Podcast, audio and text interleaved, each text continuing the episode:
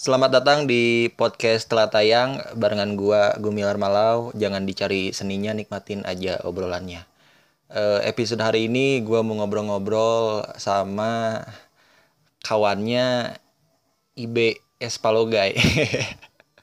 referensi referensi eh, tulisan gua itu kalau di internet Mas IB. Kalau Bang Dea tahu ya, Oh, orang Makassar. tahu dong, memang temanku. Iya kan? Nah, Ya, memang aku. Iya. gue ada cerita soal Mas Ibe ini. Gue pengen pengen pengen share ke lu.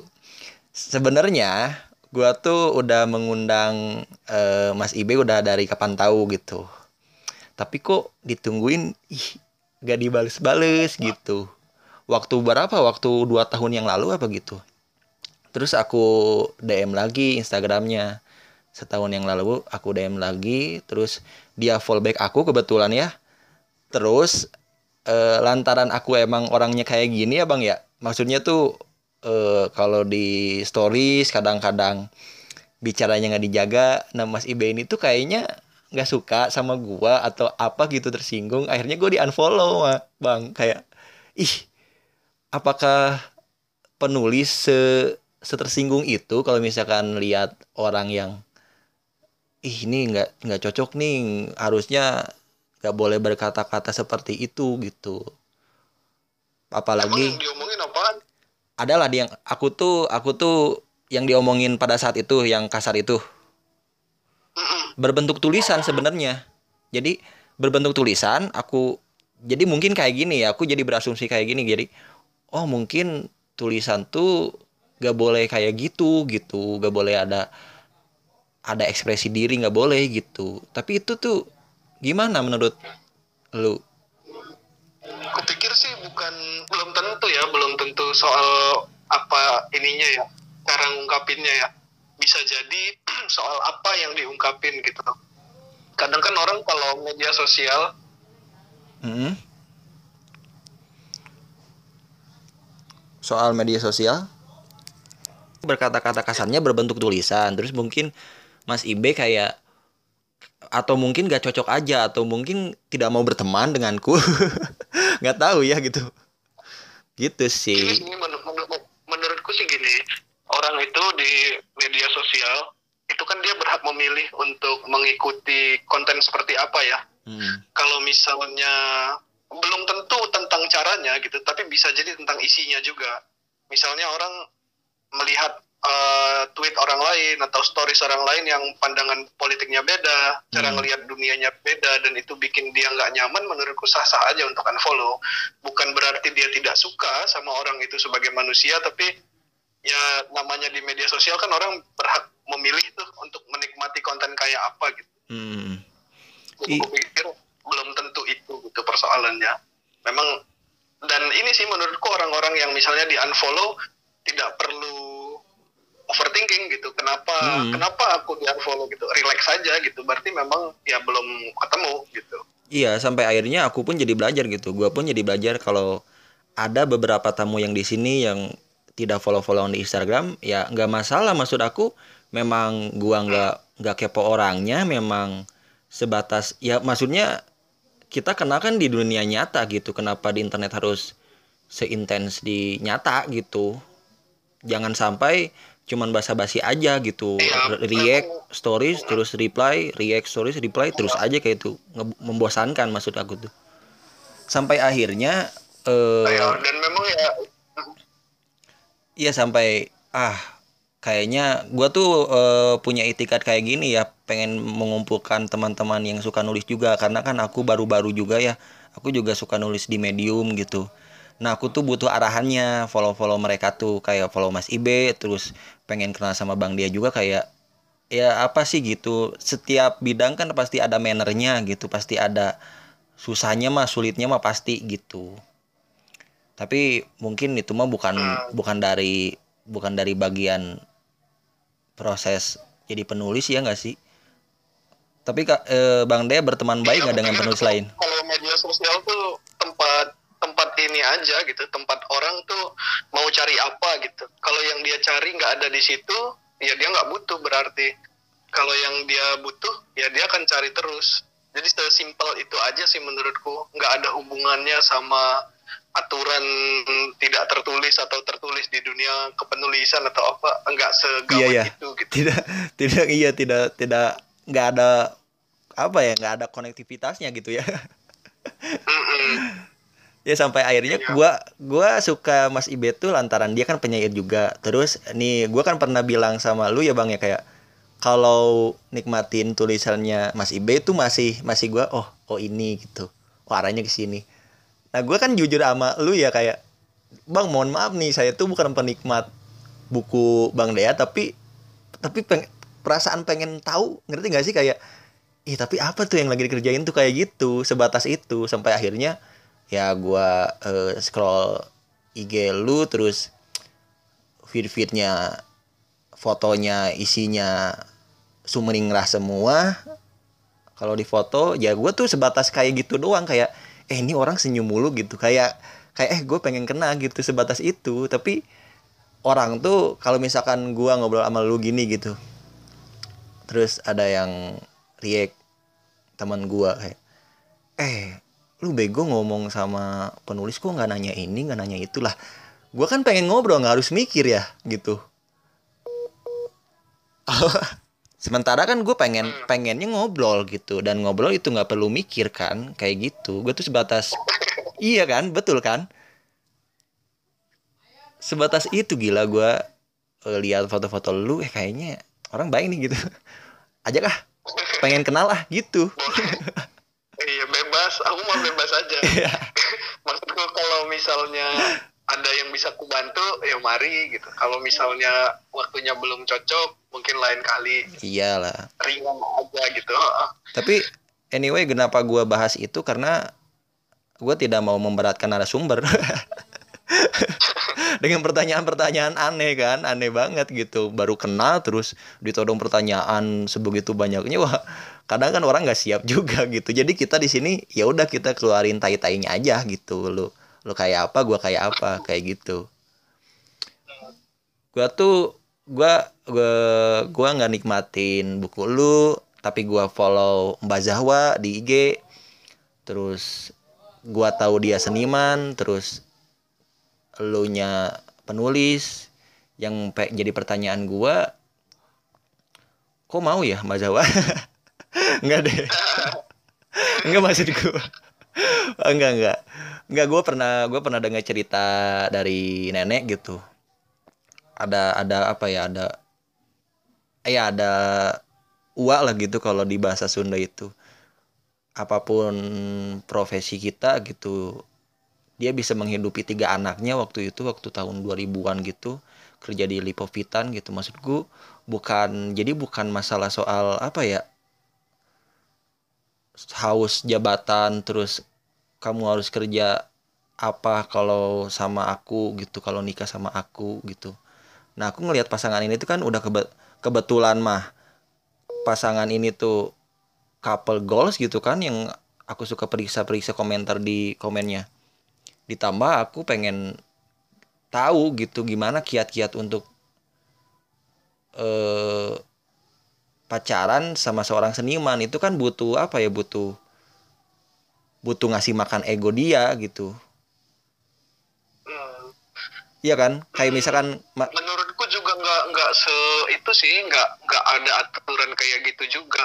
Sesimpel ini aja Eh, ketika nyari orang itu untuk untuk jadi pasangan ya yang pertama kali ku pertimbangkan adalah aku bisa membayangkan masa depan sama dia atau enggak. Itu aja. Mau dia seniman sebetulnya mau dia tukang ojek mau dia Iya. jualan nasi di stasiun gitu menurutku Hmm. nggak persoalan. Jadi eh, apa ya kadang kadang tuh kupikir orang eh memikirkan hal-hal yang sebetulnya nggak perlu dipikirkan gitu. Hmm, kalau ngomong ego ya nggak cuma seniman PNS juga punya ego hmm, kalau ngomongin uh, keinginan diapresiasi ya nggak cuman penulis gitu Uh, tukang beca juga pengen diapresiasi gitu jadi sebenarnya hmm. bukan itu poinnya gitu iya iya nah kalau mm-mm, kalau ngomongin profesi sendiri sebetulnya uh, walaupun aku tuh menulis dan menerbitkan buku udah cukup banyak Hmm. Kalau lanjut ngomongin profesi ya, Hmm. eh, aku sendiri sebagai walaupun udah sebagai orang yang udah banyak nerbitin buku, udah udah punya karir yang lumayan sebagai penulis, cuman merasa kalau mau mengandalkan hidupku pada profesi menulis ini akan berat. Jadi eh, aku selalu punya pekerjaan tetap di luar itu gitu yang bisa menghidupiku dan keluargaku gitu. Jadi menulis ini ya sebagai profesi itu dia sampingan gitu. Eh, bukan sumber pemasukan utama. Iya iya Kalau iya. ngomong mm, ngomong ekosistemnya, ngomong industri bukunya di Indonesia memang masih sulit sekali untuk jadi mata pencarian utama ya penulis. Iya. Maksud maksud gua tuh kayak kenapa Mbak Jawa mau ya gitu sama seorang puitis gitu yang yang kelihatannya tua, lawas. Iya kan? Itu kan sering diidentikin kayak gitu kan seorang penyair tuh kayak kayak aduh gimana nih gue nih ribet gitu mesti apa gitu ntar ngobrol di rumah di kamar di kasur gimana gitu nggak nggak sesulit itu ya ternyata Iya, nggak nggak segitu juga. Aku beberapa kali lah bercanda gitu godain. Kok kamu mau sih sama aku? ya mau lah, nggak ada kekurang nggak ada kekurangannya. realistis ya Eh, Iya, dia bilang gitu ya. Orangnya ganteng. iya iya iya ya iya dia Ya seperti orang biasa aja gitu. Oh iya iya iya. ah, betul betul. Ya kayak kayak gue lah gitu. Gua gua nge-MC juga kadang-kadang. Tapi di rumah kalau ngobrol sama keluarga nggak ada bridging ke mana-mana gitu. Kan aneh juga gitu. Aduh. Jadi karena jadi karena itu ya alasannya karena ya. karena Iya, sulit ganteng. Kalau sulit ya kalau kita membayangkan orang gitu penulis apalagi penulis puisi terus dia sehari-hari gitu bicara dalam bahasa puisi gitu kan agak nggak masuk akal Iya iya iya. mungkin zaman zaman kerajaan Mataram Islam begitu kali ya zaman kuno gitu kalau sekarang mah sama aja gitu sama orang lain Nah iya, maksud gua kan apalagi lu yang domisili Depok gitu. Apakah lu pas beli nasi kuning gitu gitu berpuisi kan tidak juga. Iya, Tapi aku pengen nanya eh, sebagai orang yang good looking gitu kan, Bazawa sendiri yang ngaku gitu. Itu jadi itu jadi syarat utama gak sih untuk masuk pekerjaan peliputan gitu? Karena kan kemarin eh, Bang Dea ini buat teman-teman yang nggak tahu baru resign dari adalah media. Itu bisa disebut media nggak sih? Iya iya. Media besar pemiliknya hurufnya P gitu adalah. Itu bukan pemiliknya sih. Gue sotoy aja. Itulah pokoknya. Dan gue kemarin periksa juga IG-nya gitu. Banyak yang kehilangan gitu. Syarat utama jadi syarat utama masuk media kayak apa? Bang Dea?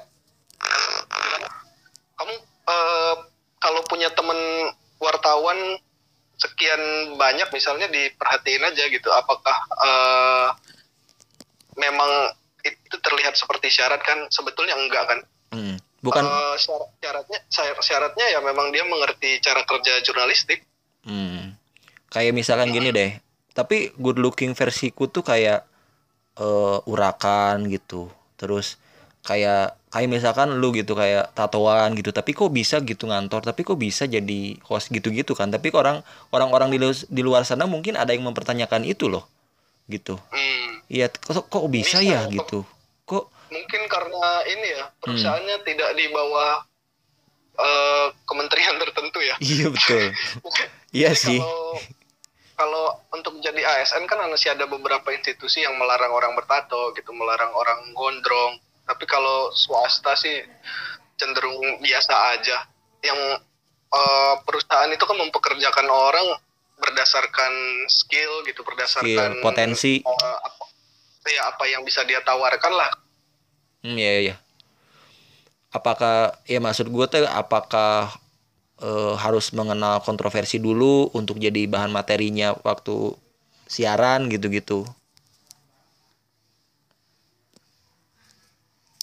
Untuk jadi materi. Kontroversi. Jadi yang pertama yang tadi aku bilang tadi eh, sama seperti, pekerjaan lain, dia harus paham apa yang dia kerjakan.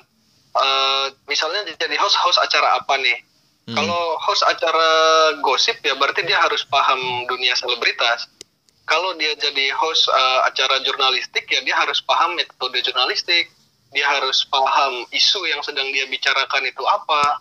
Uh, dia harus paham cara memperlakukan narasumber. Um, atau misalnya kayak waktu aku punya seri program dokumenter itu aku harus bisa menyusun ceritanya, gitu. harus bisa bikin narasinya gitu jadi memang hmm. itu aja nggak nggak ada hubungannya sama tahu kontroversi atau apa gitu kan nggak nggak itu iya iya kecuali ya ini ya misalnya uh, host acara gosip gitu misalnya justru dia harus tahu yang begitu gitu. jadi memang sesuai kebutuhannya. Kalau misalnya mau jadi host acara sepak bola kan harus paham sepak bola. Iya iya iya. Kalau sejauh ini uh, lu gitu menyambut narasumber itu gimana?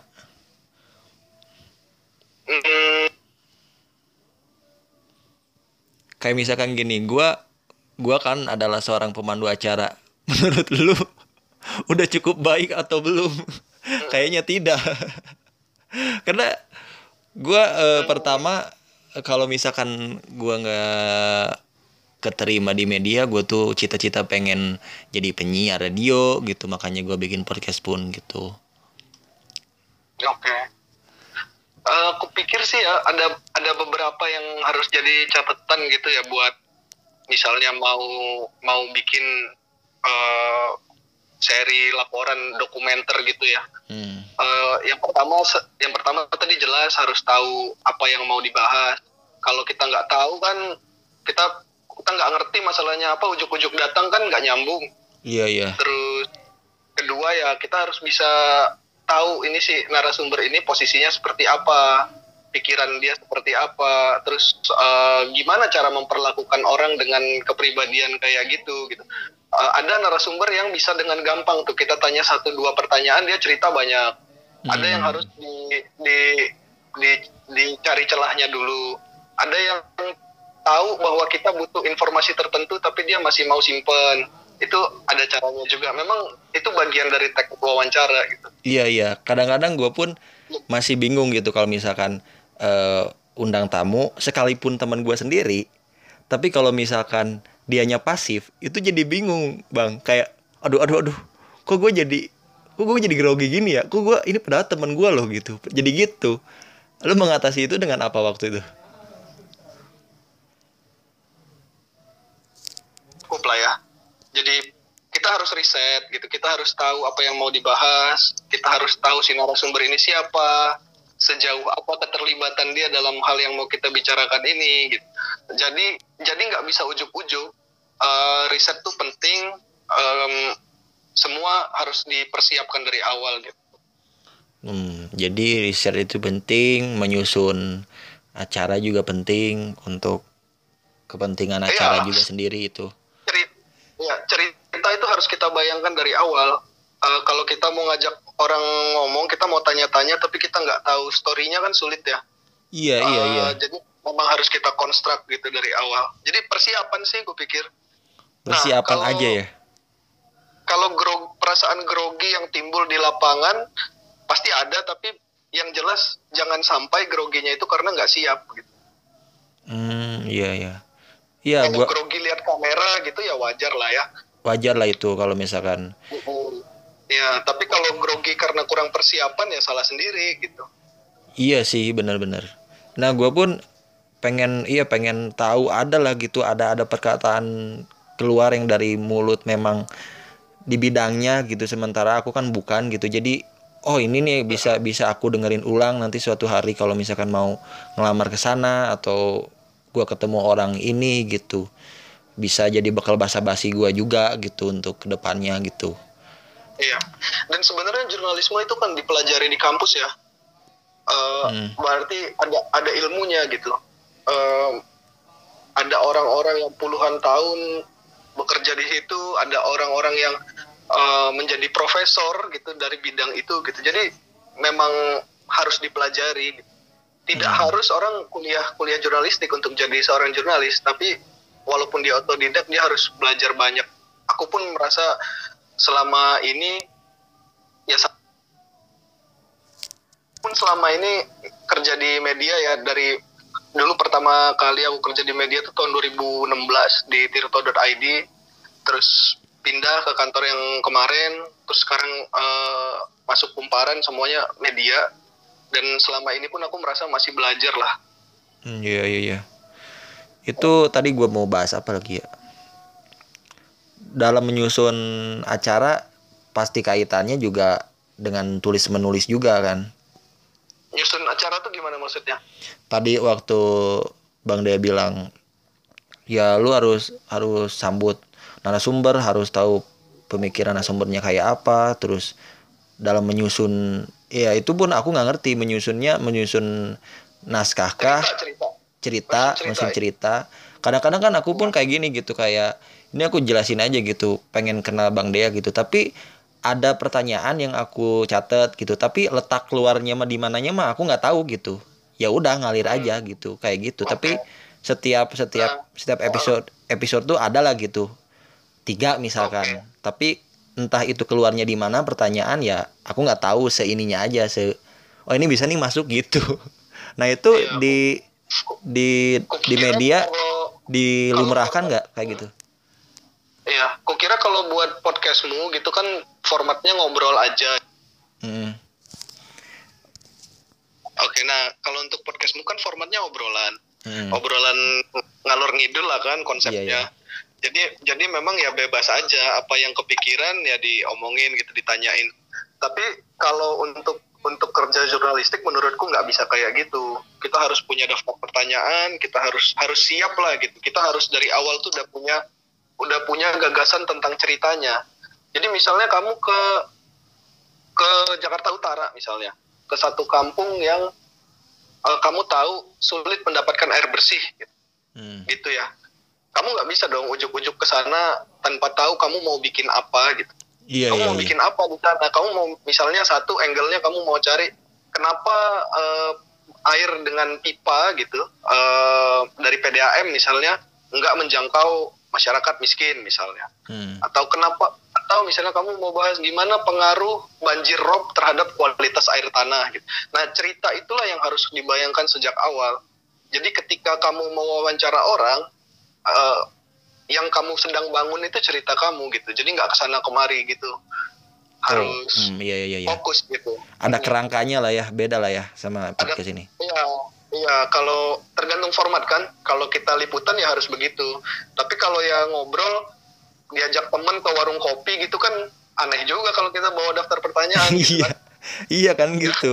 Tidak kenapa gua ngobrol sama temen harus dirancang sedemikian lupa kan gitu kan. Iya, Jadi aneh aja. Tergantung kebutuhannya lah. iya iya iya. Menarik ya. Waduh, gua banyak berarti banyak dapat ilmu juga dari dari dari lu tuh. Karena kebetulan nih podcast gua tuh gua tuh CEO of segmen. Jadi gua tuh tiap ngobrol sama ini ah gua masukin segmen ini. Kalau ngobrol kayak lu sama lu kayak gini gua akan kasih judul bertamu dan berilmu kayaknya gitu. Guanya eh lu nya bertamu, guanya berilmu ke lu kayak gitu. Terus eh apalagi ya gua tuh. Ngomongin soal nulis eh Bang Dea dari tahun berapa menulis? Oke, kedengeran nggak suara gue? Kedengeran, kedengeran. Oke, siap. Kamu tinggal di mana? Daerah mana sih? Aku di Bandung, Oh di Bandung. di Bandung. Eh, ini nggak ikut komunitas-komunitas gitu nggak? Komunitas Di tulis. Bandung kan banyak banget tuh tulis komunitas menulis. lah, komunitas apa gitu. Aku eh aku nggak ikut komunitas, tapi kalau misalkan ada event buku kayak gitu, aku suka selalu datang. Salah satunya tuh ada Bandung Reader Fest gitu apa gitu. Nu datang, terus aku periksa, iya aku periksa buku-buku yang disediain kan kadang-kadang ada di rak gitu kan, ada gitu rak-rak terbuka yang memang disediakan oleh panitia gitu. Cu- Cuman sekedar itu aja, Panitia- menghadiri itu aja. Panitia apa? Tadi hilang suaranya panitia apa? panitia yang ngadain acaranya kayak Bandung Reader Fest gitu dulu. Oh ya ya ya. Itu aku pernah ngisi tuh di Bandung Readers Fest tahun 2019 kalau nggak salah. Nah, aku juga 2019. Itu tuh di mana sih adanya di Bandung dan di beberapa kota lah ya Iya. Itu sih aku di ini di lembaga Indonesia Prancis itu loh di oh di Bandung. IVI Iya. iya iya iya Sama siapa ya waktu itu aku lupa yang mandu. hmm, iya iya Acaranya Mbak Galuh kan itu. iya iya iya Mm-mm. Tadi apa kamu nanya apa nulis ya?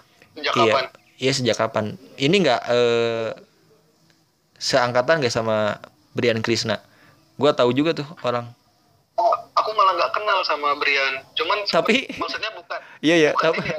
tapi lucunya ya tapi lucunya bang gue pengen gue pengen gue pengen kasih tahu ini tapi lucunya waktu gua lihat di taggingan lu lah kok di samping bang Dea ada bang Brian kayak tapi lu nggak kenal ya sama dia Bukan, bukan, bukan nggak kenal gitu. Maksudku eh bukan berasal dari lingkungan yang sama gitu. hmm Eh, tadi kan ceritanya kan eh, waktu aku belajar awal nulis gitu kan ditanya seangkatan apa enggak sama Brian. iya ya Nah, aku aku tuh kenal Brian itu tahun 2018 kalau nggak salah. Waktu itu kami ada un- diundang ke diundang waktu itu eh, waktu itu diundang ke festival di Sulawesi di Banggai Laut nama daerahnya sama-sama sebagai pembicara kenalannya di sana. Aku lupa itu tahun 2019 kayaknya kalau nggak salah ya. Apa 2000 2019 sih, 2019 diundang ke sana, kenalan di sana gitu. Tapi sebelum sebelum ketemu di sana aku belum kenal sama Brian hmm gitu. Bukan bukan nggak kenal sama sekali maksudnya. ya tahu lah kenal di sana. Gitu. iya tahu lah ya ya jadi belum terjawab itu jadi tahun berapa 2000 berarti se- sebelum 2018 ya lu nulis sebelum itu lah ya sebelum pergi cabut sama Nulis Brian? Oh, oh, oh, udah lama udah lama banget. Aku tuh nulis dari tahun 2007. Jadi masih anjir SMA waktu itu. wah Udah gokil lama, udah lebih dari Iya, udah lebih dari 10 tahun. dan memiliki buku berapa buku sekarang Empat, empat. empat gokil Mm-mm. Ini ya kalau aku kalau aku boleh nggak sih kayak penulisnya ngasih tahu bukunya ke orang lain gitu. Ini baca buku gua gitu. Boleh nggak sih? Soalnya gua gue pengen penasaran Ya, apa sih yang Bang Dea tulis gitu. Terus ada bagian apa yang harus eh, berharga untuk lu sendiri paling enggak gitu. Oke. Eh, boleh dong ngasih tahu bukunya sendiri. Jadi buku pertama aku itu buku kumpulan puisi, judulnya Misa Arwah. Misa Arwah. Terus, mm-mm, itu terbit tahun 2015. Hmm. Isinya itu puisi-puisi yang kutulis dari tahun 2010 sampai 2015, lima tahun lah ya. Iya. Terus tahun 2016 itu aku punya buku kumpulan cerpen, judulnya Bakat Menggonggong. Nah ini tuh eh, bukuku yang paling banyak dapat perhatian lah dari pembaca maupun dari penghargaan-penghargaan gitu. Karena Apa? Dapat penghargaan dari pembaca lantaran Iya, dapat penghargaan da- dapat penghargaan dari institusi-institusi lah, misalnya masuk eh, Katulistiwa Literary Award gitu, Hmm, terus iya, iya.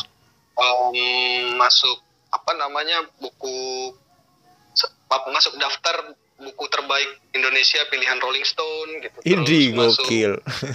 gokil gokil. Oh, terus kemarin kemarin itu dapat penghargaan dari pusat bahasa gitu. Eh, Menggonggong ini yang yang paling dikenal pembacaku. Terus buku yang berikutnya itu kumpulan tulisan non fiksi.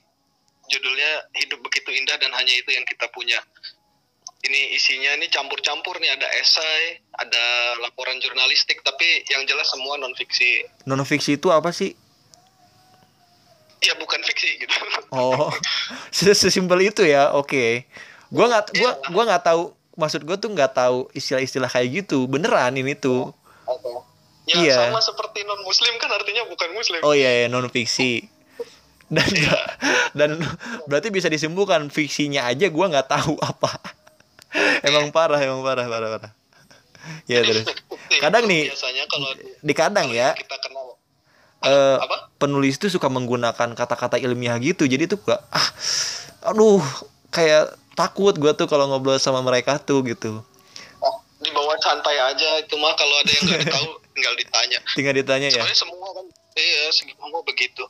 Ya biasanya kalau di Indonesia yang fiksi itu kalau fiksi kita biasa lihat bentuknya tuh cerpen atau novel atau cerita bersambung gitu. Hmm, kalau iya, non iya. fiksi itu biasanya. Ah, tadi aku udah bilang contoh-contoh fiksi belum? Aduh, belum belum. Aduh sayang banget ya. Untuk teman-teman yang nggak tahu. Jadi di Indonesia ini kita biasanya kalau lihat buku fiksi itu kayak apa gitu ya. Hmm. itu bentuknya biasanya cerpen atau novel cerita bersambung. Itu fiksi. Kalau yang non fiksi itu biasanya berita eh, terus esai gitu, makalah akademik itu non fiksi contoh-contohnya begitu. Hmm, oke.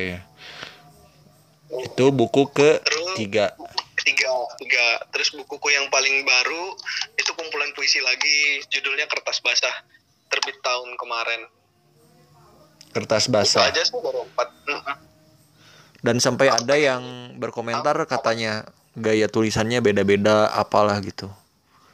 Hmm, iya banyak pembaca bilang gitu. Bilang gitu. Katanya kalau kalau bukuku terutama ini ya Misa Arwah sama Bakat Menggonggong itu katanya kalau ditutup nama penulisnya eh, orang nggak akan menebak itu penulisnya sama. oh eh bentar-bentar aku pengen na- aku pengen nanya eh maksudnya gaya penulisannya tuh yang aku tahu gitu kayak gini bukan kayak aku diganti jadi saya gitu bukan gitu-gitu bukan atau ah bukan gitu apa eh, pembedanya gitu Ya aku dengar itu tadi. Jawabanku berarti yang hilang ya, yang nggak kedengeran ya. iya Halo. halo halo halo aman Iya, berarti tadi jawabanku yang nggak kedengeran ya. betul Oke, jadi gini, eh, nggak sesederhana itu gitu, bisa jadi lebih kompleks. Jadi kan eh, ada istilah teknik penulisan. Isinya nih macam-macam nih. Gimana cara orang bikin deskripsi, gimana cara orang misalnya menyembunyikan informasi di tulisannya, gimana cara dia bikin dialog, gimana cara dia mengatur tempo, mengatur segala macam. Nah, itu bagian dari teknik penulisan semua ketika teknik penulisan yang diterapkan berbeda, ya tentu orang akan bilang ini gaya nulisnya beda-beda gitu. Hmm. Ya ya ya. Gue sih nggak nggak nggak sebegitu paham ya, cuman nantilah aku banding-bandingkan dengan apa yang aku cari di internet supaya ngerti mungkin sendiri gini. juga. Analoginya ya, analoginya gini kali ya biar lebih mudah dipahami. Kalau kita ngelihat lukisan Eh, kedengeran nggak? Kedengeran? Oke, analoginya gini biar gampang nih. Kalau kita lihat lukisan Van Gogh, terus kita lihat lukisan Picasso, beda kan? Iya iya. iya. Nah, itu teknik melukisnya beda. Hmm iya iya. Cuman ini bedanya Apa? buku. Oh, iya, apa isinya? per- apa isinya teknik itu macam-macam. Mulai dari cara nyapu kuasnya, cara ngaduk warnanya, Iya cara merepresentasikan kenyataannya berbeda gitu. Iya iya iya. Traffic traffic buku nggak seberapa tapi lu tuh ngerasa apa ya? Ngerasa selamat aja gitu kayak maksudnya orang mah ada yang nggak beruntung yang nggak dikasih kesempatan sampai terbit bukunya tapi kan lu masih bersyukur bisa masih dalam ukuran beruntung gitu bisa punya empat buku gitu. Udah ada nggak sih masa-masa kayak gitu? Perasaannya kayak apa gitu Apa ya?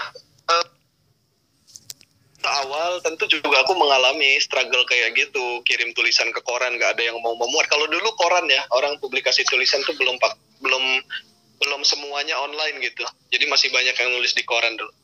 Ya di masa-masa awal tentu aku juga ngalamin struggle kayak gitu.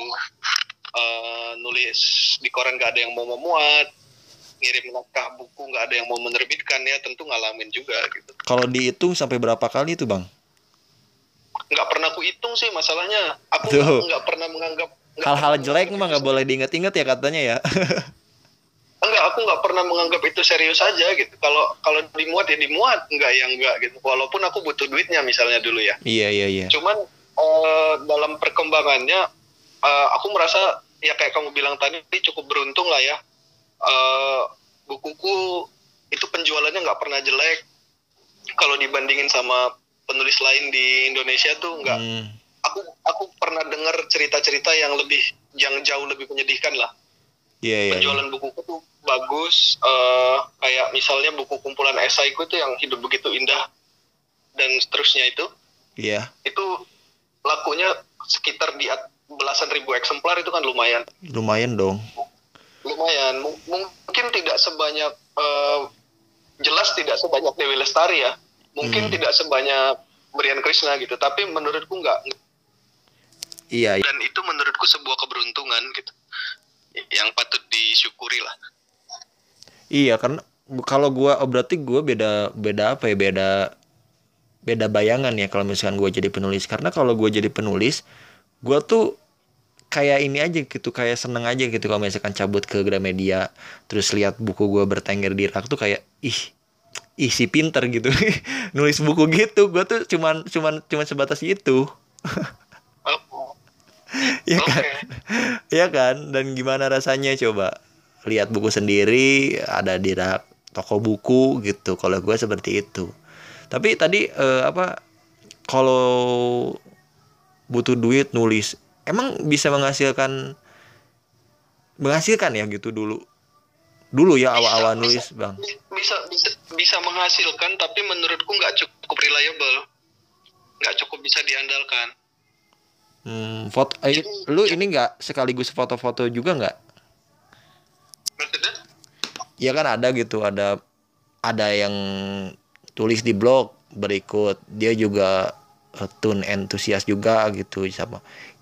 Dia menceritakan ceritanya tapi berikut foto-fotonya gitu oh enggak aku nggak bisa motret. Nggak bisa motret. Jadi cuman menyusun cerita aja. Halo? Oke. Okay. iya jadi memang pekerjaan utamaku tuh nulis terus ngedit gitu. Pekerjaanku kalau di ya, kalau di kantor ya itu editor terus uh, di sampingannya tuh banyak nerjemahin ya gitu-gitu aja lah. Hmm. kalau motret motret nggak bisa. Kalau video itu juga sebetulnya aku baru belajar lah. Uh, terlibat di tim video. Dan video itu kan kerja banyak orang ya bukan bukan satu orang. Ada videographer ada editor gitu ada ada macam-macam. Iya iya iya. Nah uh, ini yang uh, terakhir deh gitu yang gue pengen tanya. Kayak misalkan kita ngobrol kayak gini apakah tulisan lebih mudah bikin orang paham kalau apa yang kita obrolin. Kayak misalkan gini uh, habis ini habis kita syuting terus lu gua ngobrol sama lu lebih panjang di WhatsApp ternyata nyambung. Bener nggak tulisan bisa bikin kayak gitu?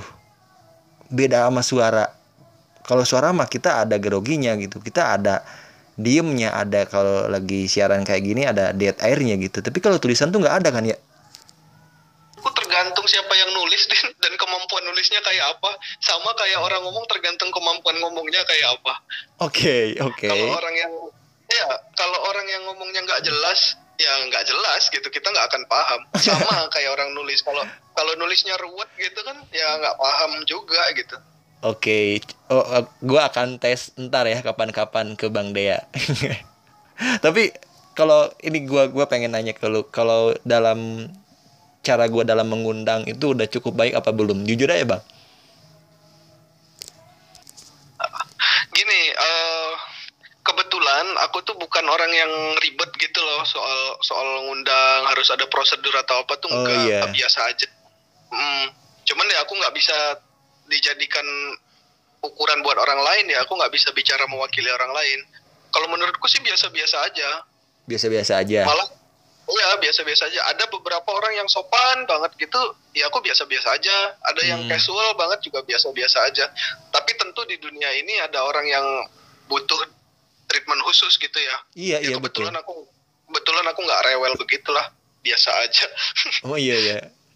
Karena betul, karena kenapa? Eh, gue tuh pernah ada loh, gue pernah ngundang musisi. Eh pencipta lagu terus uh, eh, gue undang lah gitu dengan treatment serapi itu gitu. Tapi gua tuh lupa mengucap salam gitu. Jadi ke kalau misalkan gua tadi kayak bang yuk syuting sekarang yuk jam 8an dia tuh responnya tuh kayak e, mohon maaf gitu. Kalau apa-apa boleh nggak salam dulu untuk sekitar itu yang udah paling benar? Digituin gua bang kayak oh gua harus ke depannya harus pakai ini nih gitu. Jadi apa-apa gua kan kalau lu kayak ya salam salam dulu terus baru gue menyampaikan apa itikat gue gitu. Jadi ada hal baik juga dari kegagalan gue atau tamu yang cancel di podcast ini tuh kayak gitu. Tapi boleh lah gue gue coba eh, tes kemampuan menulis gue di dalam chattingan. Jadi begitulah eh, konten perkenalan gue sama Dea Nugrah.